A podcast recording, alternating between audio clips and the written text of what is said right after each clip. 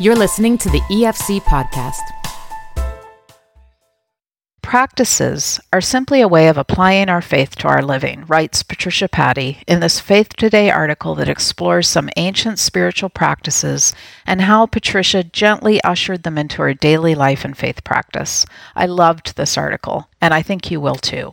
And by the way, Faith Today magazine is now free for the first time in its whole life. There's no hidden agenda, no strings attached. Find out more at faithtoday.ca.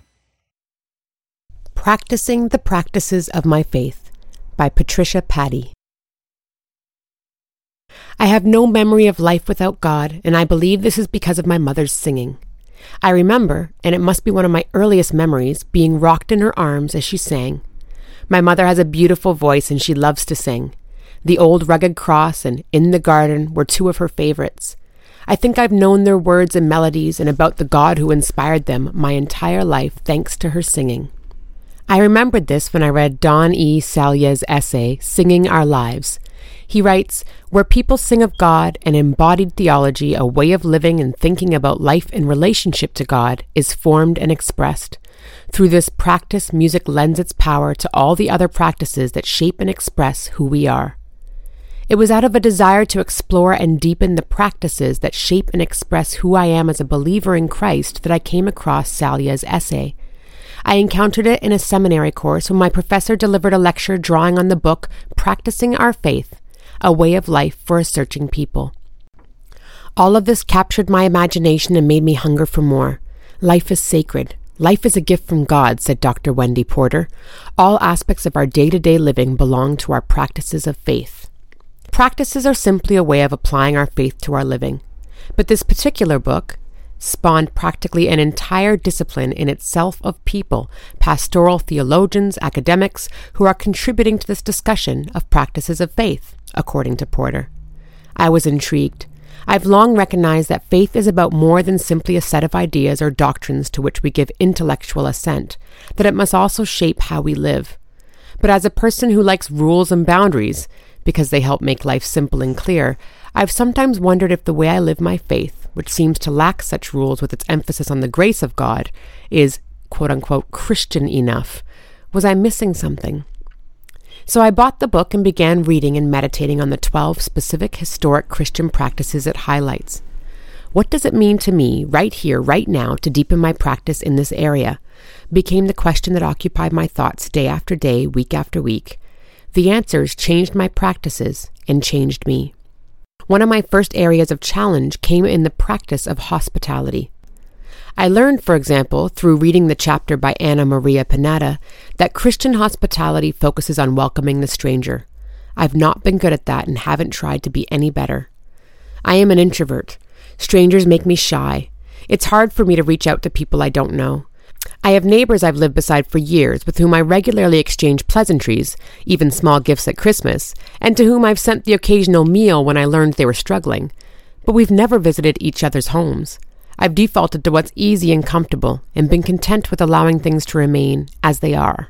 Just as the human need for hospitality is a constant, so it seems is the human fear of the stranger, writes Pineda. But in the tradition shaped by the Bible, offering hospitality is a moral imperative. As I thought about hospitality and about what it means to welcome strangers, it occurred to me that I am surrounded by strangers as I ride the train and subway three days each week during my 90 minute commute into Toronto. In my desire to productively use that time, I'd been cocooning. Earbuds in as I listened to podcasts, or head down looking at my phone as I scrolled through headlines, articles, or scripture. Could hospitality be as much a matter of welcoming strangers into my heart as into my home? I wondered, could I start to be more welcoming and cultivate a willingness to share my time by simply keeping my head up, with eyes and ears open during these commutes? I decided to try, leaving my phone tucked out of sight. Almost immediately, I had a series of brief and seemingly inconsequential encounters with people unknown to me. There was the sniffling middle aged woman on the train who clearly needed a tissue, so I offered one. The young man struggling with a suitcase and several bags at the bottom of the subway stairs who obviously needed a helping hand and the woman who slipped and tumbled at the bottom of a staircase on the way into the subway station. When I helped her up, she brushed herself off, embarrassed. She assured me she was fine, but thanked me for checking. It's likely, in the grand scheme of things, none of these encounters will really count for much, but I'm certain none would have happened at all had my eyes and ears been closed to the strangers around me. Emerging from the confines of a cocoon, I've learned, takes effort and time, and for me, a little bit of courage. Practicing this is strengthening my stranger welcoming wings, making it all a little easier. As I write this, I'm looking forward to having a young man come to our home for dinner. We've met only once and briefly, but he told me he was new to this country and I sensed he was missing the feeling of home. I'm welcoming him into mine. Just reading the words household economics, another chapter title in practicing our faith, conjured up memories of my grade 7 8 home economics teacher, Miss Precious. Yes, that was really her name. With her beehive hairdo, pince nez glasses, and stern face, she was unforgettable. I was one of her favorites. I knew how to cook simple things and sew, and by my parents' strong example and good teaching, I had already absorbed a lesson or two about managing limited resources. I confess I felt just the teensiest bit smug thinking about this topic. This is one area of Christian practice in which the lessons of my lifetime have come a little easier. But the household that writer Sharon Daloz Parks writes about is much bigger than just what goes on within the four walls of someone's private abode. She does begin there, noting that our households are anchoring places where, over time, we craft the practices by which we prosper or fail to prosper. She doesn't end there. Rather, Parks points out that every one of us is a member of a planetary commons. In other words, we all share a communal household, planet Earth, and also have a duty to manage the resources of this much, much larger household to the benefit and well being of all its inhabitants. Suddenly, I realized I had no reason to feel self satisfied. I've been to the developing world. I've traveled its deeply rutted roads and seen its hungry children. I've visited its hospitals and schools and wrestled with the inequities between the lives of people there and our living standards here. I've learned about injustice because I've seen it firsthand. I know it exists, and I know that unless I'm actively taking even small steps in my own life to counteract it, then I am by default contributing to it.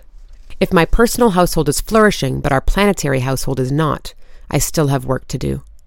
At the outset of my experiment, I had a conversation with the editor of Practicing Our Faith, Dorothy C. Bass, in which she encouraged me. I find it very helpful to get people to think about where they are already practicing, she said. Every Christian is probably already doing these practices in one way or another. It just might be a little bit, it might be pathetic. The word pathetic resonated and reassured me.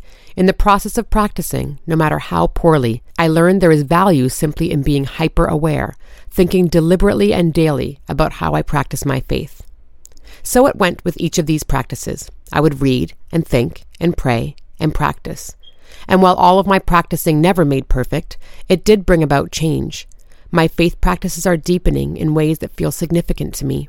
When I arrived at the end of my practicing project, it seemed ironically appropriate that I would conclude my musings on 12 out of possibly hundreds or even thousands of Christian practices by reflecting on the importance of singing my faith. Truth be told, I've inherited more of my father's gift of making a joyful noise unto the Lord than my mother's ear, pitch, and tone, but it was in my mother's singing of her faith that the seeds of my relationship with God were planted. So when my own three children came along, I sang to each of them, often from our church's hymn book, to expose them to a broader range of the music of our faith than my limited repertoire would allow. And recently, when our church was seeking to dispose of the old hymn books that had for decades graced our pews and guided our congregation's worship, I asked for three. Because, God willing, some day I will pass them on to my children, and they will practice too. Patricia Paddey is a senior writer for Faith Today. She lives in Mississauga, Ontario. Thank you for listening to this podcast. To listen to more and to subscribe to Faith Today, Canada's Christian magazine, please visit www.theefc.ca forward slash faith today.